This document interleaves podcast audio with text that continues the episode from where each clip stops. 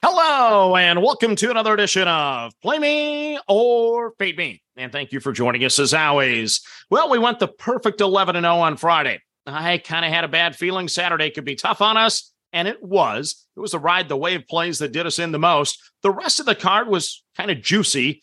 On our Sunday four pack, we go two and two. On our Major League Baseball handicap, we go two and two. On our hero sports picks, we go one and one. So a lot of juice, but the ride the wave plays lose 300 plus dollars. We still have a couple wagers out there pending in college football, so we don't know the official damage yet, but we'll post everything in the show notes. But now let's get to the card for Sunday. I'm excited. It's a big card, a little nervous, but let's go at it in the National Football League. So we dropped five plays in the NFL already this week. That was on Wednesday's podcast with Bill from Florida. Once again, our midweek plays are currently eight and two on the season. We've gone four and one in each week. Can we make it three weeks in a row? I don't know, but here we go. Once again, recapping, we're in the Denver Broncos plus the one and a half against the San Francisco 49ers. We're on the Tennessee Titans plus the two over the Las Vegas Raiders.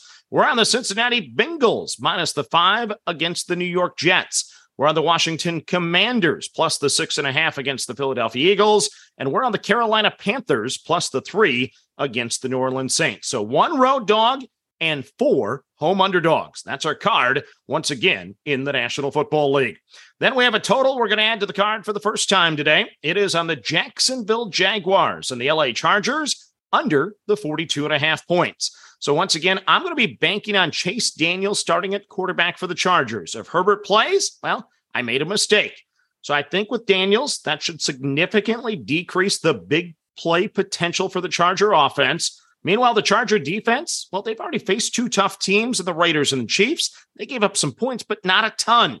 I expect them to be able to put the clamps on this Jaguar offense. So I'm going to play the under 42 and a half between the Jaguars and the Chargers. Next up, let's get to our quarterback prop bets. Three unders again this week, and we lead off with Jared Goff of Detroit under the 256 and a half yards passing at Minnesota. So the Lions have scored points in the first two weeks, yet Goff has yet to go over this number. I think the Viking D will play much better than they did at, on Monday night at Philadelphia. So I'm going Goff under the 256 and a half. Next up, it's Trevor Lawrence of Jacksonville under the 242 and a half at the LA Chargers. Once again, another bet that I'm banking on no Herbert here. Fewer explosive plays for the Chargers should equal less opportunities for the Jaguars. Plus, with likely a tighter, more competitive game without Herbert, there might not be that prevent defense type of junkyards. So, yes, I expect this one to go under the number with Trevor Lawrence under the 242 and a half. Then your final quarterback prop on the board. We're going to play Kyler Murray of Arizona under the 249 and a half yards against the LA Rams. Kyler once again had a fourth quarter to remember against the Raiders. Part of that, though, he wasn't that good this year one blowout quarter. And of course, this play is dead. But the Rams have been tough on Murray overall, and they tend to be a sub 240 yard pass defense overall. So I'm going to take Murray under the 249 and a half against the Rams. Next up, we go to our running back props. We have three of them, and we're going to go to the over on all three. We lead off in Tampa Bay. Bill will be at the game today, and I think he's going to see Leonard Fournette shine. We're taking the over 69 and a half yards against the Packers. So Brady is minus several weapons. I expect the Bucs to lean heavily on Fournette in this one. 24 and 21 carries in the first two games of the season for him. If he gets that type of number on Sunday, he's going to go over the 69 and a half. I'm playing Fournette to the over in that game. Next up, it's Derrick Henry of Tennessee over the 78 and a half yards rushing against Las Vegas. So O line issues have really pushed this number down. It's a value play now. I also like the Titans, of course, to win this game. And if they're going to win the game, they need Henry to have a big game. He should be well rested after sitting out most of that second half at Buffalo on Monday. I expect the Titans to run the ball effectively somehow, some way. I'm taking Henry over the 78 and a half yards rushing against the Raiders. Then our final running back prop is my favorite on the board. It is Dameon Pierce of Houston over the 60 and a half yards rushing at Chicago. So after playing just 29% of the snaps in the opener, Pierce got 15 carries and gained 69 yards last week against Denver. This week, he goes against a D that has been giving up some big yards on the ground. I love the over 14 and a half carries for Pierce, but I'm going to keep it simple and play the over 60 and a half yards. Once again, we're on Pierce of Houston over the 60 and a half at Chicago. Then your wide receiver props. We have three of those to the over this week as well. We're on DeVonta Smith of Philadelphia over the 44 and a half yards, receiving at Washington.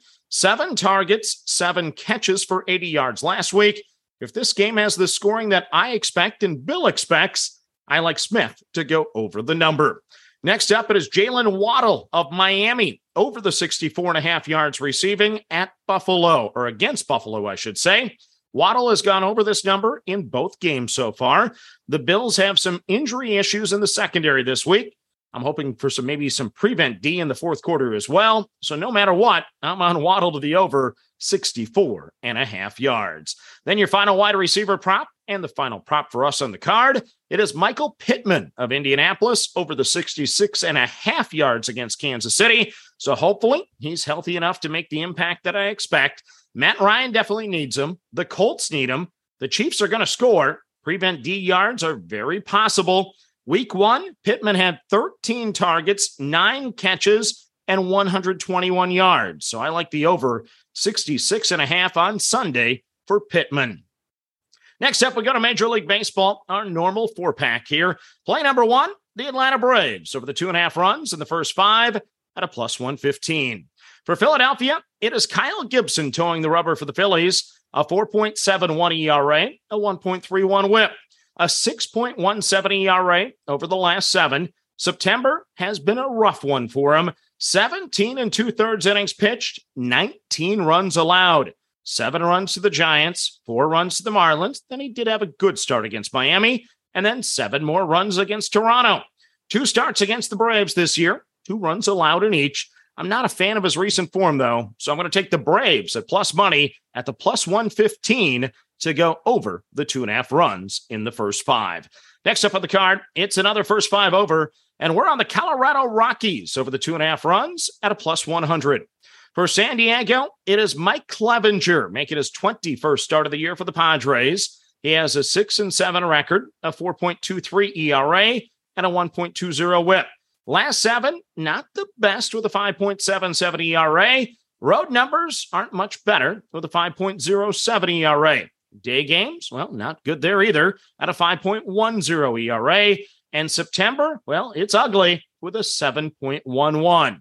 He's pitched twice at Coors so far this year.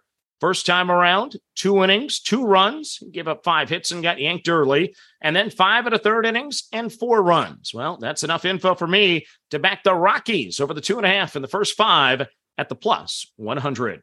Next up on the card, it's the first five under. You know, I got to get some unders out there. We're on the Kansas City Royals under the one and a half runs at the minus 135. For Seattle, it is Luis Castillo getting the call for the Mariners, fresh off signing that nice five year extension. He has a 2.85 ERA, a 1.08 whip on the season. Couple shaky starts of late, but he does have a 2.82 ERA in the month of September. Road numbers are solid with a 2.90 ERA. This will actually be his first start of the year against Kansas City. Days after the big extension, I expect big things. Give me the Royals under the one and a half in the first five at the minus 135. Next up on the card, it's another first five under. We're on the Detroit Tigers under the one and a half runs in the first five at a minus 150. For Chicago, it is Dylan Cease on the bump for the White Sox, a 2.13 ERA, a 1.09 whip on the season. Last seven are solid with a 2.64 ERA. Road numbers are excellent with a 1.63 ERA. He's given up one or less runs in three of four starts this month.